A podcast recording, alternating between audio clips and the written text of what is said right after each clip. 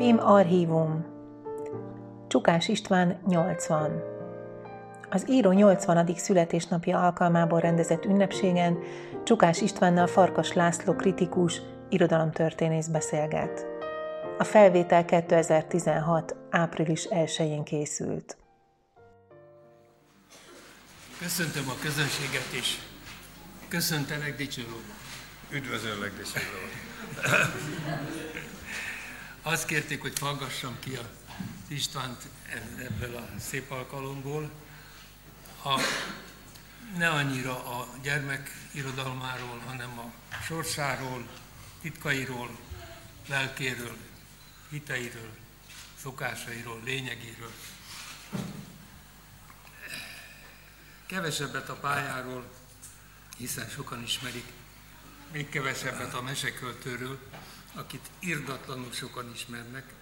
Én csak számolgatom, számolgatom hogy a mi rovásunkra, lapszerkesztők rovására, irodalmi lapszerkesztők rovására, hogy miféle arányok vannak itt, hogy biztos, hogy 5 millióan tudják, hogy ki a meseíró és bizony a 20-30 ezeren tudják, hogy ki a nagyon jelentős, nagyon jó költő. Hát ezt a nagyon jelentős, jó költőt szeretném most meginterjúvolni, pedig leírtam a kérdéseimet, leírtam, mert tegnap ezen a felvételen nagyot buktam. Nem igaz. Nem a szabad előadás mellé. Úgyhogy most néhány kérdés ismerős is lesz talán, mert egy 17 évvel ezelőtti tévéfelvételen is eh, beszélgettünk, és eh, Kíváncsi vagyok, hogy ez a 17 év óta mi történt az ő lelkében, világában, sorsában. Nem fáraszt ez az érdemelt ünneplés? Kérek szépen, kellőképpen viselem, örömmel, önérzetesen, van értelemben, hogy úgy gondolom, hogy talán egy részét meg is érdemlem, vagy az egészet megérdemlem. Ez a fáradtság, Laci, még ha fáraszt is, akkor is jó. Ennél senkinek nem kívánok ennél rosszabbat. Tegnap alkalma volt egy kicsit kibontani, de nem nagyon kibontani azt a, ezt a, az elfogultságomat, hogy mennyivel fontosabb kell legyen nekem a felnőtt költészet, a költőköltészet az Istvánnak. Noha rajongva szerettem a, a, a meséit, a filmjeit, a történetkeit, és a gyermekeim is nagyon sok szeretetet kaptak előtte.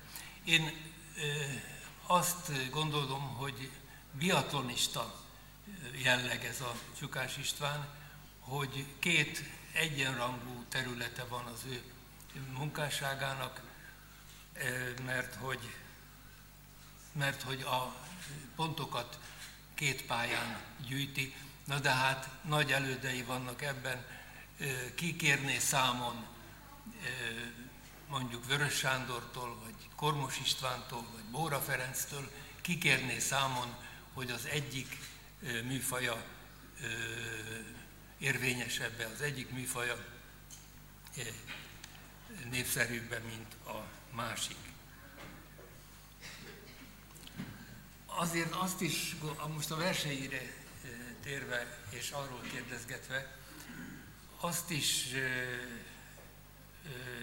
meg tudjuk állapítani, hogy ugyanabból a matériából, ugyanabból a lelkületből, ugyanabból a, abból a humánus gondolkodásból, világábrázolásból születnek a felnőtt versei, mint a gyermekversei. Itt nincs két külön tartomány, két külön pálya. Kicsit hosszú lesz a bevezetés, de aztán többet kérdezlek majd addig. Addig pihenek, jó? Addig pihenek. hogy, hogy ott van a verseiben a, a bánat, a rezignáltság, a halálfélelem is, de még inkább az a játékos öröm, amit, amit Pomagás Béla olyan szépen kibontott, a szépség áhítat, a rajongás, tehát egy ilyenféle belső egyensúlya megvan a költészetének is. Egyszer a régi Siposban egy, egy alkalommal ott szoktunk keddenként 20 évvel ezelőtt összejönni, és amikor egy gyönyörű örömódája a Pistának megjelent, akkor elkezdték őt persze az ottani illem és szokás szerint elkezdték őt piszkálni, hogy na ja, csukás az örömköltő, persze örömverseket ír, könnyű neki örömverseket írni. Szégyeltette ezeket a aljas támadásokat? Nem. Emlékszel, Györgyovics Tibor? Nem, nem. Ez, ezt, ezt, nem, úgy vettem, ezt, ezt egyrészt úgy vettem, mint baráti évedős, másrészt hozzáképzeltem mindig, amit az Adi Ender remekül ír, a kocsma gőzét. A kocsma gőzek, ilyen ott volt mindenki, bennem is benne volt. Semmi baj nem volt az, ezekkel a évődésekkel, beszélgetésekkel. Én arra gondoltam akkor is, meg most is nosztalgiával gondolok arra, hogy egy csomó minden kijött ezekbe a beszélgetésekbe.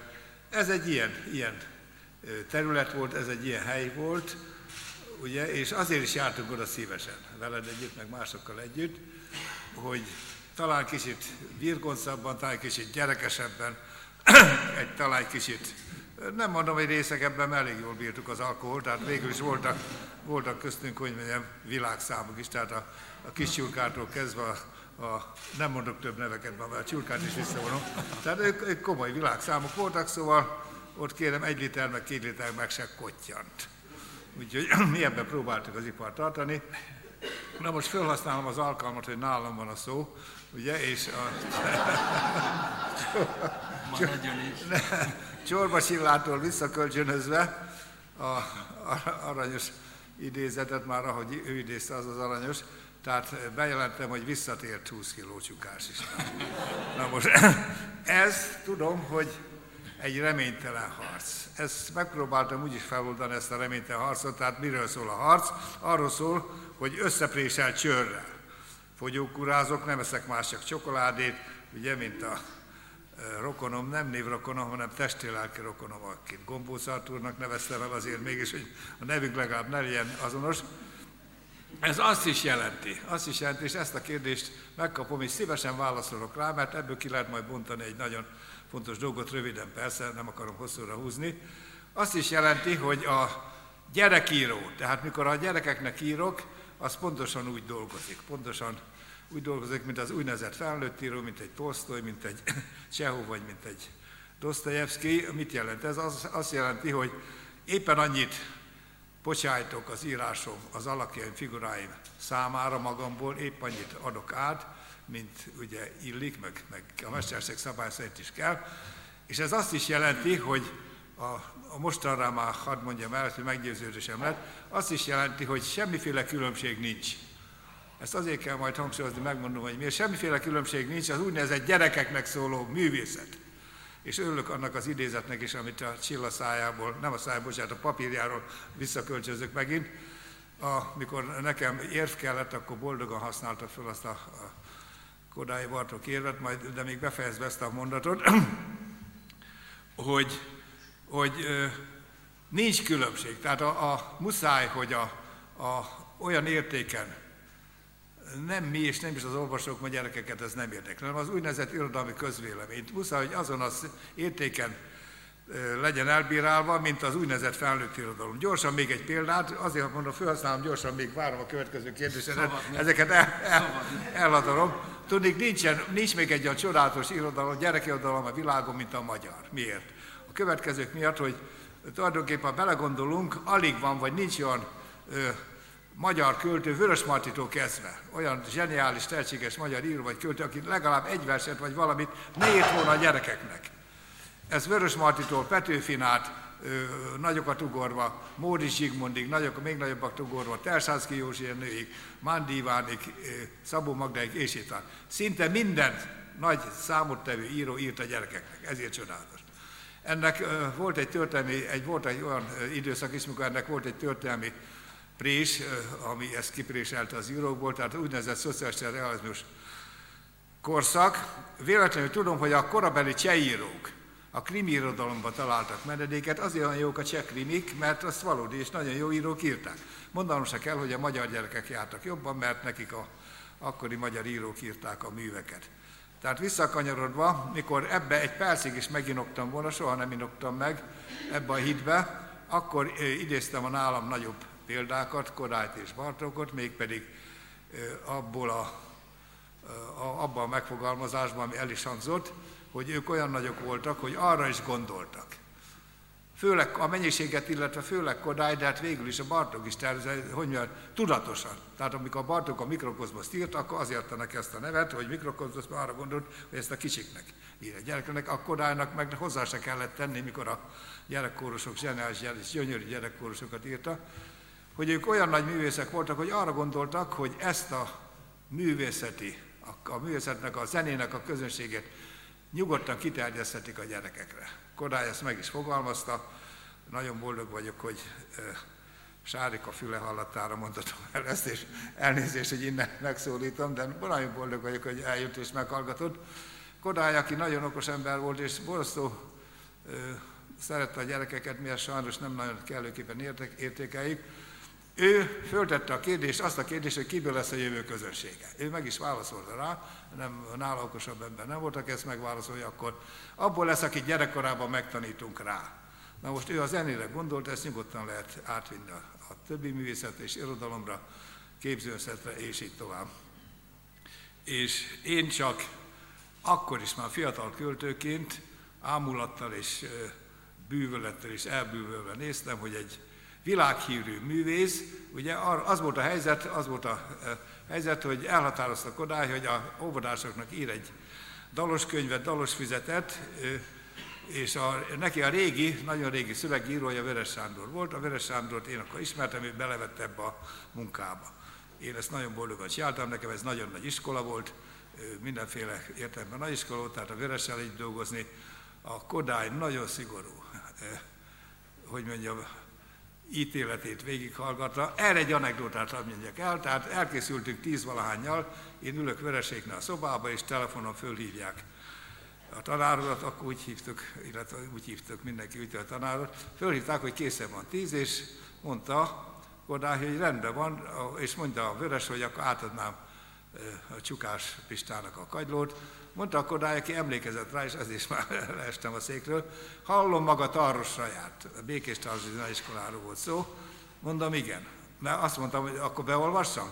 Nem, hallom maga Tarrosra, énekelje. Jó, mondom, hogy semmi, jó, hát semmi probléma, ugye elkezdtem énekelni, én aztán tényleg könnyedén énekeltem, már 10., 15., 17-nél tartottam, mondom, a kajtót, az én fülem is elzsivat, vöröség ott, ott mosolyogtak a sarokba, nem kérem szépen végighallgattam a tanár úr, megjegyzéseket fűzött hozzá, hogy a ötödikbe egy A betű helyett egy, egy I betűt kérek, a tizenkettedikbe egy E betű helyett egy O betűt kérek, fantasztikus volt.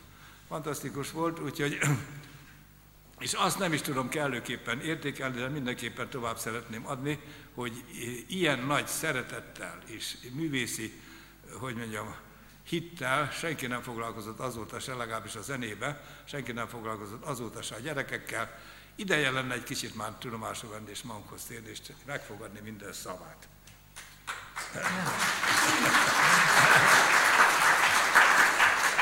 kábítsuk tovább a kört, akkor már nem biatlonista, hanem az értekező prózának mestere és csak Itt csak tanulni tudok, itt az előttem szólóktól én csak tanultam, rengeteget tanultam itt az elmúlt egy óra Na, is. Nagyon örülök, hogy ráterelődött a szó, mert mintha, mintha ezt a, a, ez az örömköltőkép, meg a, meg a gyerekversíró e, kép egy picit el, eluralkodna olyan képen is, hogy kevésbé vesszük észre a meditatív vonalát a csukás verseknek a, a, a mérlegelő, a lélek mélységébe belevilágító.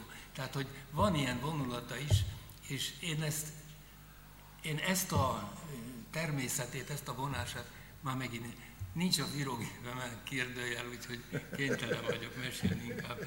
Tehát akkor, amikor, amikor Kalász Mártonnal és Csukás Istvánnal Moszkvába jártunk, akkor sétáltunk az utcán, és mondtuk, hogy... Visszaadsz. Mond, mond, mondtam, hogy gyerünk múzeumba. A Pista mondta, nem múzeumba, hanem bámuljuk csak az orosz nőket, meg mindenféle világság. És, de mondom, a, a Puskin Múzeumnak a büfejébe Radeberger sört mérnek. Na, így eljött a Puski Múzeum. Nem volt hálásabb és, és, és átéltebb nézője a festményeknek, a képeknek úgy kellett elvonzolni onnan, olyan értéssel, örömmel. Én ezt a honását is ismerem, és szeretném megosztani. Mint a hájjal kenegetnének, nem tudom, nem tudom tovább hallgatni ezt. Szóval biztos, hogy, biztos, hogy így volt, Lacikám, és nagyon boldog vagyok, hogy megőrizted és tovább is adod ezt az oldalamat. Van még egy példám. Van még egy példám, mert aztán úgy sikerült visszacsalogatni a szállodába, hogy mondtam, hogy Gyezsurnajának is van Radeberger sörje a büfébe. Egy másik példám az, hogy mi közöltünk a tekintetbe egy tanulmányt, magvas tanulmány volt a kínai gazdaságról, elvont tanulmány. Pista harmadnap fölhívott, visszamondta ezt a tanulmányt, elmondta a reflexióit rá, mindent, olyan ö, szomjúsággal vetette rá magát. Tehát, hogy, hogy ez a csukács is itt van közöttünk, nem csak ez a kedélyes és, és, és jó barát, hanem ez a... És tudom, hogy, hogy ismerem a könyvtárát, tudom, hogy sokat olvas, tudom, hogy ma is olvasol még sokat. Szemfájdulásig. Ez egy, ez egy Ma, ma van, akinek más mániája van, nekem ez a mániám van. 7 éves korom óta, és erről most nem esnek egész addig, míg nem vakulok meg, vagy tudok olvasni, akkor meg nyilván egy bré, hogy ilyen bré, Na, ez, ez, ez, ez szintén ajándéknak tekintem, és megint felhasználva a szót, hogy sikerült visszaragadnom. Én arra gondoltam, Laci, hogy mikor végignéz az ember, hogy főleg rá is kérdeznek, hogy a sok nyavaj, a sok nyomorúság ellenére és életem döntő fordulatóban mégiscsak szerencsém volt. És ebbe el tudok menni egészen addig a gondolatig, de csak addig, mikor a, a, a pomogás boldogság szobráig, de csak még a földön van, tehát a Béla már azért kicsit már túllépett egy kicsit a fellegeke, oda nem Béla, oda nem, ott majd, majd megyek utána. De, de a döntő pillanatban feltétlenül visszanézve, feltétlenül megállapítani, feltétlenül szerencsé volt, Ilyen szerencse volt az, hogy hol voltam gyerek, tehát ezt is elhangzott, és sokszor elmondtam, a Kovács műhely udvarát. Ehhez csak egyet akarok hozzátenni, ezt azért mondom ilyen lelkesebben, nem régen fogal, vagy fedeztem be, vagy fogalmaztam meg. Ezért is jó ez a, ez a rengeteg szereplés, meg interjú, azon kívül, hogy az ember zsibong már a feje, de néha egy ilyen gyöngyszemet azért lehet találni. Ugye állandóan fogadják az embert, hogy hogy lettél költő, miért lettél költő. Ugye, ahogy lettél, azért a miért lettében ma van egy kis sandaság, ugye mi, hogy mi a francnak lettél, meg, meg ilyesmit, de erre is próbál az ember válaszolni, hogy hogy hogy lettem, az talán megint az olvasásra visszautalva egy pici, vagy visszautalva a szavak szeretete, a szavak bűvölete, és ezt utólag nyugodtan merem állítani, tehát az olvasott szavak, tehát amit gyerekként olvastam, na most miután a, a, nem csak kisúszásos, sehol nem voltak akkor könyvek, gyerekkönyvek meg végképp nem voltak, de valami könyvhez mindig hozzájutottunk, például örömmel, ez is egy szerencsés ajándék volt. Petőfi Sándor minden háznál volt szinte, mint a Biblia. Én Petőfi versét úgy olvastam, mint egy mesét. Azt nyugodtan lehet úgy olvasni folyamatosan. Tehát nem csak a János Vitéz, nem csak a többit, hanem a többi verset is. A nyelve, a nyelve miatt, és ebbe már tudnék az, hogy a amit ugyanakkor nem tudtam, csak sejtettem, vagy éreztem, hogy Petőfi azért a világ csodája, mert azon a nyelven ír verset, ahogy az emberek, amely nyelven az emberek beszélnek. Ez ugyan nem hangzik a nagy, mar nagy felfedezésnek, de azért gondoljunk bele, hogy igen, nagyon nagy felfedezés, ez máig azóta semmelyik költő nem bírt olyan maradéktól megcsinálni, még én se, pedig nagyon igyekeztem. És ehhez a felfedezéshez társult az, hogy az a szerencse, amit elkezdtem, hogy a Kovács műhely udvarán ott szaladgáltam a többi gyerekkel együtt, a lovak között, a felnőttek közt, és nem zavartak el, gyerekeket nem zavarták még akkor, és hallgattam a felnőttek beszédét, sőt hallottam élő mesét, tehát élő mesét, mindig volt egy tehetséges ember, aki tudott mesélni. Na most ott is olyan szavakat hallottam, amit nem értettem, de megjegyeztem, tehát akkor tudasult, tudat, ott, szinte ott tanultam meg beszélni, sőt, hát csak egy félmondatot, mert azért tényleg nem, egy félmondatot erre, hogy Később egy furcsa, pici, egy pici konfliktuson támadt ebből, hogy mondjuk a, most több időt be, besatszolva, 5 éves, 6 éves, tehát még iskola előtt bőve, hogy olyan szavakat használtam, nyilván túl okos kisgyerek voltam, amit a felnőttesek néztek rám, hogy ezt honnan, honnan fenéből tudod. Tehát én hallottam, azt megragadt a fejem. Sőt, nyilván vissza is, anyám vissza is kérdezte nyilván, hogy ezt te érted kisfiam, amit mondasz? Mondom, hogy ne, persze. Mire akarok kijönni? Arra, hogy, hogy Nem csak a gyerekkor szavait, ugye nyilván ebben is van egy fokozat, hogy a gyerek hogy ismeri meg a nyelvet, hanem, hanem igenis korábban a felnőtt szavakat, ez az olvasmányomra is vonatkozik, tehát én, én vígan belevágtam tíz valányveskomba a háború békére, a felét nem, felét, tizedét nem értettem, de végig olvastam. Tehát, tehát élveztem a szavakat, valamit azért értettem belőle. Tehát mikor azt kérdezik, hogy hogyan lettem költő, ezt szoktam mondani, hogy talán a szavak varázsa, a szavak bűvölete, ami megejtett, ami máig megejt egyébként, tehát a, a, a, az ép, a költészet anyaga a szó, nincs meg, a többi az csak, az csak porhintés, meg, meg, meg ilyen közönségnek való, olvasónak való fülszöveg, ugye a könyvek, verses könyvek szélén, a szavak varázsa, a szavak játéka. Ugye? A, akinél ez nincs, meg azt nyugodtan, azt a verses könyvet nyugodtan letetjük, az nem költészet. Akinél meg, megvan, az, az, az már igen költészet. Na most, tehát ez is egy szerencsés fordulat volt, ahol, ahol gyerek voltam, és ha még két fordulatot gyorsan elmondhatok, két szerencsés fordulatot, akkor három van összesen.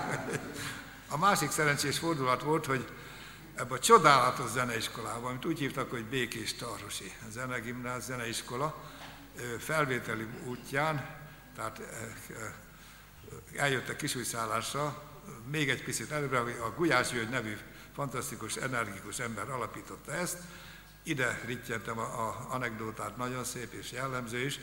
Az úgy történt, hogy ők Debrecenbe jártak, több barátjával itt a Gulyás, és ők már háború előtt vagy alatt elhatározták, hogy olyan zeneiskolát, zene, zenetanár, tanítók, zenetanárok voltak, hogy olyan iskolát fognak csinálni, ahol Magyarország tehetséges, szegény, de tehetséges gyerekei fognak járni. Ez akkor egy nagyon úttörő gondolat volt. Megjött a háború, megnyílt a, a ötlet előtt, vagy a vágy előtt is a ajtó, kicsit. A gulyásnak pont elég volt, hogy besúrjon ezen az ajtón.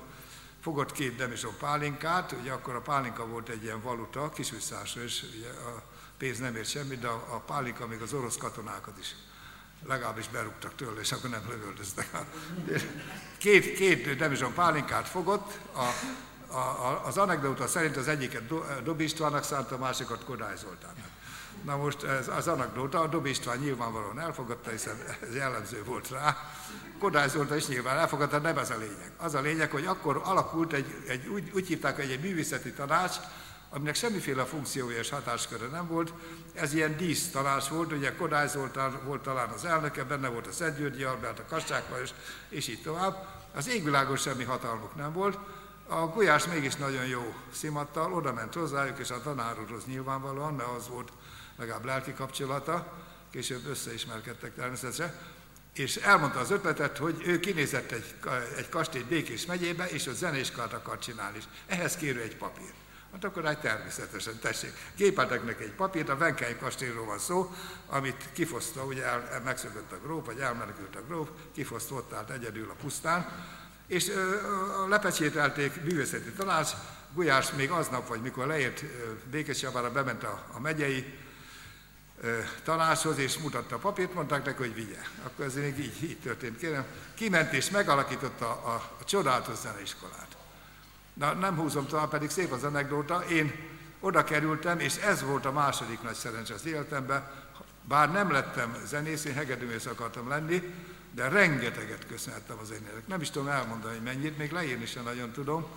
Azt nem igen lehet elmondani, tehát pont egy érzékeny korban, a, akkor a, a gyerekkor végén, a kamasz kezdődő kamaszkorban, a zűrös belső zűrök, külső zűrök, tehát a világ zűrjei, meg a lelkem zűrjei, ebbe nagyon nagy támasz volt a zene, és ha talán szabad még mindig aznak arra a kérdésre titokban válaszolni, hogy hogyan lettem költő, vagy a miértre majd később, talán ez nagyon sokat segített a zene, mégpedig annak mondom, annak de hogy nem de mégis megnyitott bizonyos ajtókat. Biztos megnyitott valamilyen ajtót, az érzékenységem előtt, a nem tudom mi előtt, ami végül tehetség szóval lehet talán jellemezni, Úgyhogy, mint ahogy nagyon komolyan vettem a hegedülést is, mikor az első verseimet megírtam, tehát 15-16-17 éves koromban meg is jelentek, akkor még komolyan költő akartam lenni. Tehát ebbe, ebbe segített a, a zene, a, az önérzetbe, az önmegtalálásba, és abba, hogy nem kell félni attól, ami bent, bent valami őrület, ami zajlik az emberben, nem is normális teljesen, hogy össze-össze képzelek mindent, meg verseket ír, meg ugye valaki mondta, azt most nem lehet, hogy nem a kosztolány, de szokott ilyet mondani, normális ember nem beszél rímekbe. Valóban nem, hát normális ember nem miért beszél rímekbe. Ugye? Tehát a zene ebben nagy, nekem nagyon nagy. Késő, nagyon nagy segítség volt, később is hű lettem a zenéhez, olyan értelemben mondom, hogy hála Istennek sikerült ezt a gyönyörű munkát, sikerült részt venni benne. Ez volt a második vagy szerencsém. És a harmadik? Ezt akartam, hogy kérdezni. A harmadik, hogy mikor én ezt elhatároztam, tehát tizen, a, a döntő lökést az adta meg, ha a szabad a életre, az nem szoktam fárasztani az embereket a saját életemben, végül is majdnem magánügy. De a döntőlökést az adta meg, ugye mindig ez a történet, hogy a verseimet egy barátom le, lemásolta, és elküldte a rádiónak, akkor Rebekrá volt akkor a rádió, a, a rémes rendszerben is remek volt a, a rádiónak a, lágos, az ifjúság vagy gyerek része. Diák, diákköltő pályázatot hirdetett, ezt a barátom meghalta, beküldte három versemet, én kaptam mit tudom, egy hét majd levet, hogy megnyertem az első díjat. Tehát néztem, mint a, ugye, de hát nagyon boldog voltam, és ugyanezeket a verseket vérszemet kapva elküldtem egy pesti folyóiratnak, és ez már kérem a csodák birodalma, ott is megjelent, és mikor az ember már kinyomtatva látja a nevét, akkor eldől a dolog. Szóval ezt, ezt a, a civileknek nehéz elmagyarázni, itt, nem, itt, itt mindenki szakértő, aki itt ült, tehát érteni fogja mindenki. Ez az, mikor Béla, ez mikor Kosztolányi képes volt hajnalba lemenni az utcára, amikor az első újságok megjelentek, és megvettem be, ő szerepelt, és megszagolta, még nyomda szaga volt. Tehát ez a költő. Ez a, tehát ott eldőlt, hogy akkor már tudatosan költő akartam lenni, becsülettel leérettségiztem, még hegedültem is vagy egy-két évig, de tudom, már nem leszek hegedülmvész, most jön a harmadik szerencsés, a harmadik szerencsém, hogy minden, mindenképp, mindenképp ezt akartam kerülni. Na most itt egy, egy, tulajdonképpen egy veszélyes kanyar csináltam, mert minden további nélkül fölvettek volna a Zenakadémiára, összes tarosit fölvették, mert mert eh, ez csak egy fél mondattal tudom megmagyarázni. Gulyás, megte, Gulyás meg tudta tenni azt, hogy nem, nem hiszik el, hogy Budapesti Zenakadémiáról jártak le Tarosra a világ végére a Budapesti Zenakadémia tanárai tanítani. Engem például a, a, a, a milyen vonós négyesnek, a Banda, Banda Ede vonós négyesnek a hegedűse tanított hegedülni, lejárt az Onozó nevű kürtös emlékszem, Jelei Fogalás emlékszem, Fristóni bácsi kamarazenész, Csállistára emlékszem. Tehát a Kujás elérte azt, nyilván a korány segítségével, nyilván, hogy repülőre szálltak és lejöttek Tarosra órát adni ezek a tanárok. Fantasztikus volt. Ez hihetetlen ma már, ugye? Nem pénzért, mert pénz nem érdekes, amit a iskola fizetni. A Fristóni bácsit hadd meséljem még el. Fristóni bácsi többek között kamarazenét is tanított, mi hárman, nagyon lelkesek voltunk, hárman egy, egy Beethoven triót betanultuk véres verejtékkel, tehát egy zongorista, egy cellista, meg én voltam a hegedűs, még a zongorista ott a legjobb, kb. másfél évet zongorázott már, én kb. bő, bő három-négy évet hegedültem, tehát nulla, a cellista kb. egy évet cselzott, tehát nulla. De betanultuk, irgalmatlanul, kinyílik a gyakorló helység voltak, kinyílik a gyakorló ajtaja belép, a küszöbön megállt Tóni bácsi, mi rázendítettük. Borzdott, döbbenten állt a küszöbön Tóni bácsi, oda ment a falhoz, ott, ott, ott lógott egy Beethoven arckép, így megfordította, és azt mondta, legalább te ne halt. Nagyon lelkesek voltunk. Nagyon, nagyon lelkesek voltunk. Ezt csak azért mondom, hogy minden további nélkül, mindent arra fölvettek a Zenakadémiára, felvétel nélkül. Én akkor már elhatároztam, és talán már tudatosan, mert az ember, higgyék el nekem, nagyon okos tud lenni 18 éves korában. Okosabb, mint most egyébként. Sokkal.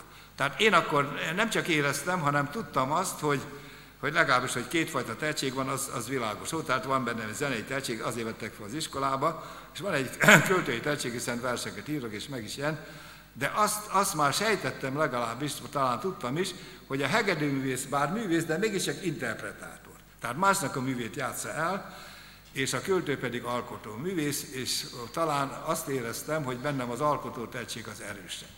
Ez azt jelentette, nagyon tudatos voltam én akkor, hogy végképp szakítani akartam a zenével. Mégpedig azzal a felkiáltással, és azt, azt már tényleg tudtam, hogy nem lehet, nem lehet két dolgot csinálni.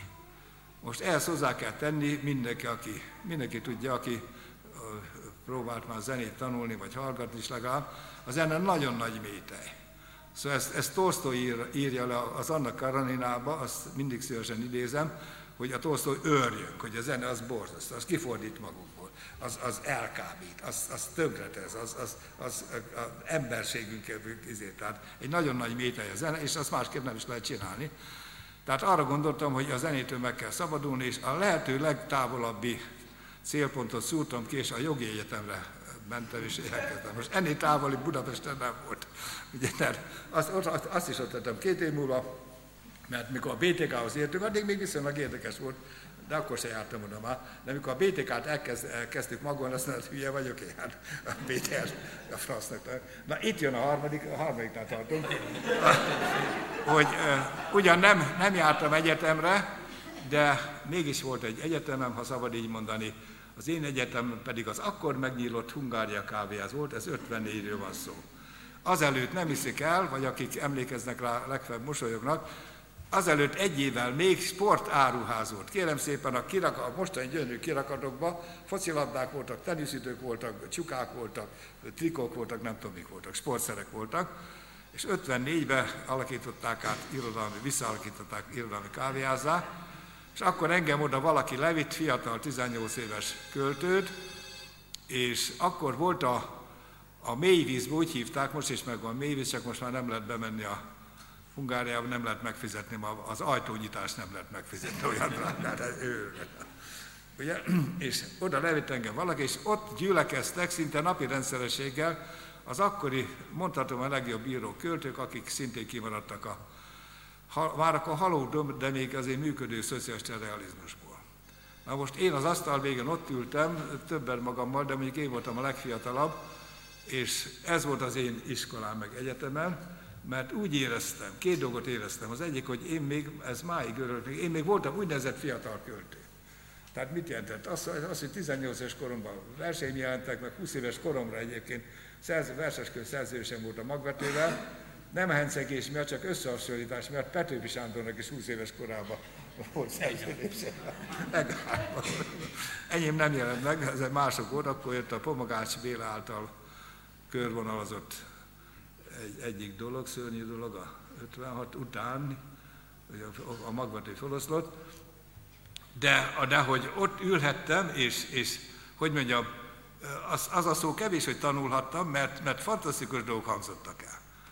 Szóval csak egy pár nevet mondok, hogy eh, azt is megmondom, hogy engem a Kellér, Andor, Kellér Bandi bácsi vitt le, aki a művelténynek volt olvasó szerkesztője akkor, és jó, hát ezt már elmeséltem, ott jelent meg egy versem, 15, az a Bandi bácsi, hány éves mondom, 18, és akkor na, gyere, leviszlek a Hungáriába. és ott ültem, és elbűvővel hallgattam, a Kellér Andort azért mondom, mert millió, de százat legalább, vagy kétszáz anekdotát tudott. Tehát a József Attila hogy fogta meg az ember gombját, és amíg elmagyaráztam neki az antimarxizmust, addig le is tőzér, addig csavargatta, amíg le is jött. A, tehát rátért a következő gombra, és akkor meg az Engelszet magyarázta. Ugye? Tehát tele voltak anekdótával, de ennél is érdekesebb az, amit a Déri mondott, azt mondta, nagyon, én ezeket mind megjegyeztem, hát 18 éves voltam, és ekkora volt a fülem és a fejem is, hogy ha velem fogsz kezet, ez egy nagyon szép mondásnak tartottam, az még három készfogás, és olyan, mint a jókaival fognál kezet. Ki lehet számolni, kérem. És, és azért mondom, hogy én még voltam fiatal költő, mert ezt éreztem, hogy valaminek a folytatása lehetek, vagy vagyok, vagy lehetek. Ugye ez volt a harmadik szerencsém, már harmadik. Igen. Igen. Nincs több kérdésem a tanulhoz, de mesélj tovább. Akkor a negyediket gyorsan elmondom, mert több szerencse az majd később.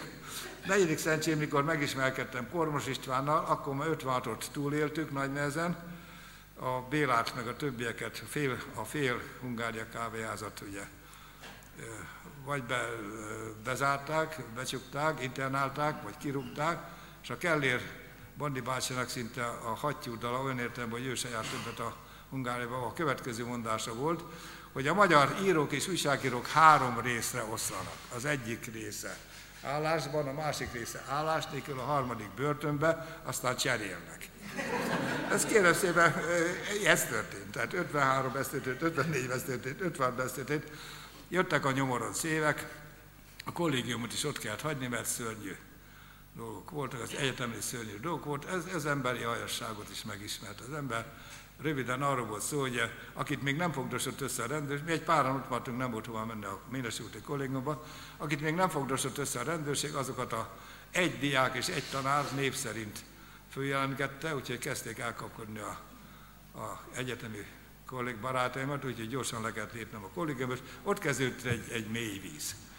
Egy mély víz, na most, eh, eh, hogy hogy nem sérült meg olyan nagyon a lelkem, talán ez annak volt köszönhető, hogy nem voltam egyedül, ott, ott hálástek úgy onnét mások, hogy ott egy a Kalász Martontól kezdve, akkor már Marcival nagyon jó barátok volt, és őt egy, egy ívások a, a tanús, tanús, jártunk össze-vissza Marika Presszótól kezdve minden, de egymásba tartottuk a lelket. Mindenképpen. És ezt az egészet úgy zártam le magamba, hogy mikor mit ad Isten, ugye ki kell várni türelembe.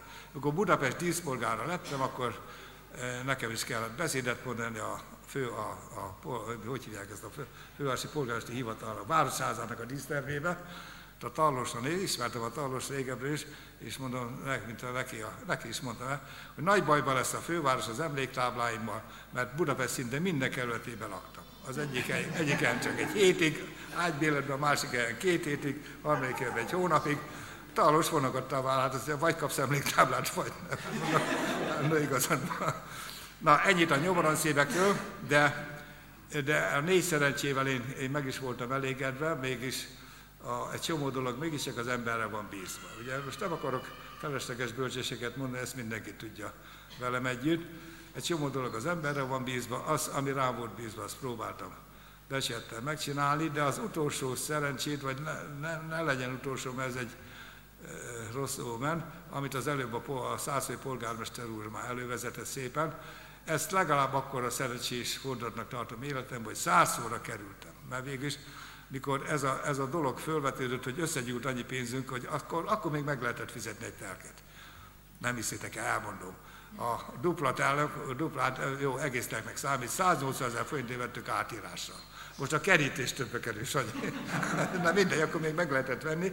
És az Isten úgy adta, hogy ott, mert, mi addig szép lakáson nyaraltunk, többször egy rokonnál, egy rokonnak egy elhagyott vityilójába, és valami csoda folytán, tényleg Isten újja lehetett, százon kötöttünk ki, ott, ott fölépítettünk önerőből, önerőből, és az akkori tanács, akkor még tanács volt, tanács segítségével. A tanács annyiban segített, egy bajuszos polgármester volt, a nevét direkt elfelejtettem, Sanyi, nagymarha volt szegény, nagymarha volt szegény, ő, ők úgy segítettek a felépítésbe, hogy minden hónapban kijött a büntetés. 10 forint, 20 forint, hát rohantam be, mint az ő. Mondom, mi van? Az mondja, hol a ház? Mondom, hát elkezdtük ott az alap. Igen, csak akkor az volt, hogy azért volt ilyen olcsó a telek, hogy egész Balatonát tilalom volt, százon építési kötelezettség volt. Mi szépen megcsináltuk az alapot, és ültünk a babérunkon. Na, a tanács egy kicsit megpiszkált, hogy megyünk a babérunkon, jöttek a büntetések, tíz elfolyt, hogy ennyire már a kőhöz, mondom, föl is a falat. Na mindegy, ez, ezt is életem szerencsének tartom, mégpedig azért, mert ezt a Farkas Lacival együtt éltük át ezt az élményt, neki hamarabb volt telke, sőt arra volt egy, egy ideig, hogy én is, a, a Lacinak a Piris Szentkezte egy hegyoldala van. Most a mellette levő hegyoldal eladó volt, azt hiszem akkor 40 ezer forintért. És spekuláltam rajta a felségemmel, hogy itt van Versez közel, itt van Farkas Laci, aki segít majd burgonyát ásni, meg nem tudom mit ásni.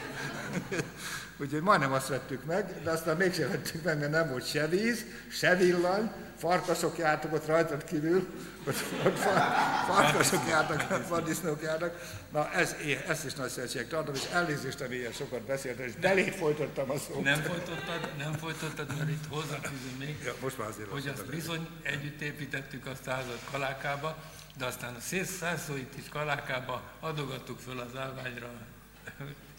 Na most, akkor több kérdésem nincsen illetve elküldöm írásba neked Igen. Majd, Igen. és akkor válaszolj rá. Egy lett volna még egy fontos dolog, hogy a lélekről is szó esen. Azt akartam megkérdezni, hogy az Istenről mit gondolsz, de nem kérdezem meg, hanem azt mondom, hogy az Isten éltessen téged ezen a szép ünnepezen. Hát nagyon szépen köszönöm. Én mindenkinek köszönöm a figyelmet, hogy ilyen türelemmel végighallgattak engem főleg, hát a Laci okosabb, az más. Hogy mindent nagyon köszönnék, és nagyon jól esik egyébként, azon túl, hogy hájjal, mint a hájjal kenekednének, azon túl az embernek mégiscsak egy, egy valami erő. Tehát amit a Pomogás olyan tulajdonképpen nagyon baráti szívvel mondott, az egész boldogság dolog olyan dolog, hogy az, nem egy, az nincs egyedül. Tehát nem akarok hasonlatokat összeszedni, lehetne. Tehát az, hogy én boldog legyek, egyedül nem tudok boldog lenni, nyilvánvaló, hogy valakinek a társágában kell boldognak lenni. Én ebben a társágban vagyok boldog, és talán még abba azt lehetne bővíteni, amit úgy hívnak, hogy Magyarország. Nem tudom, ennél, na, ennél nagyobb szabad nem tudom mondani.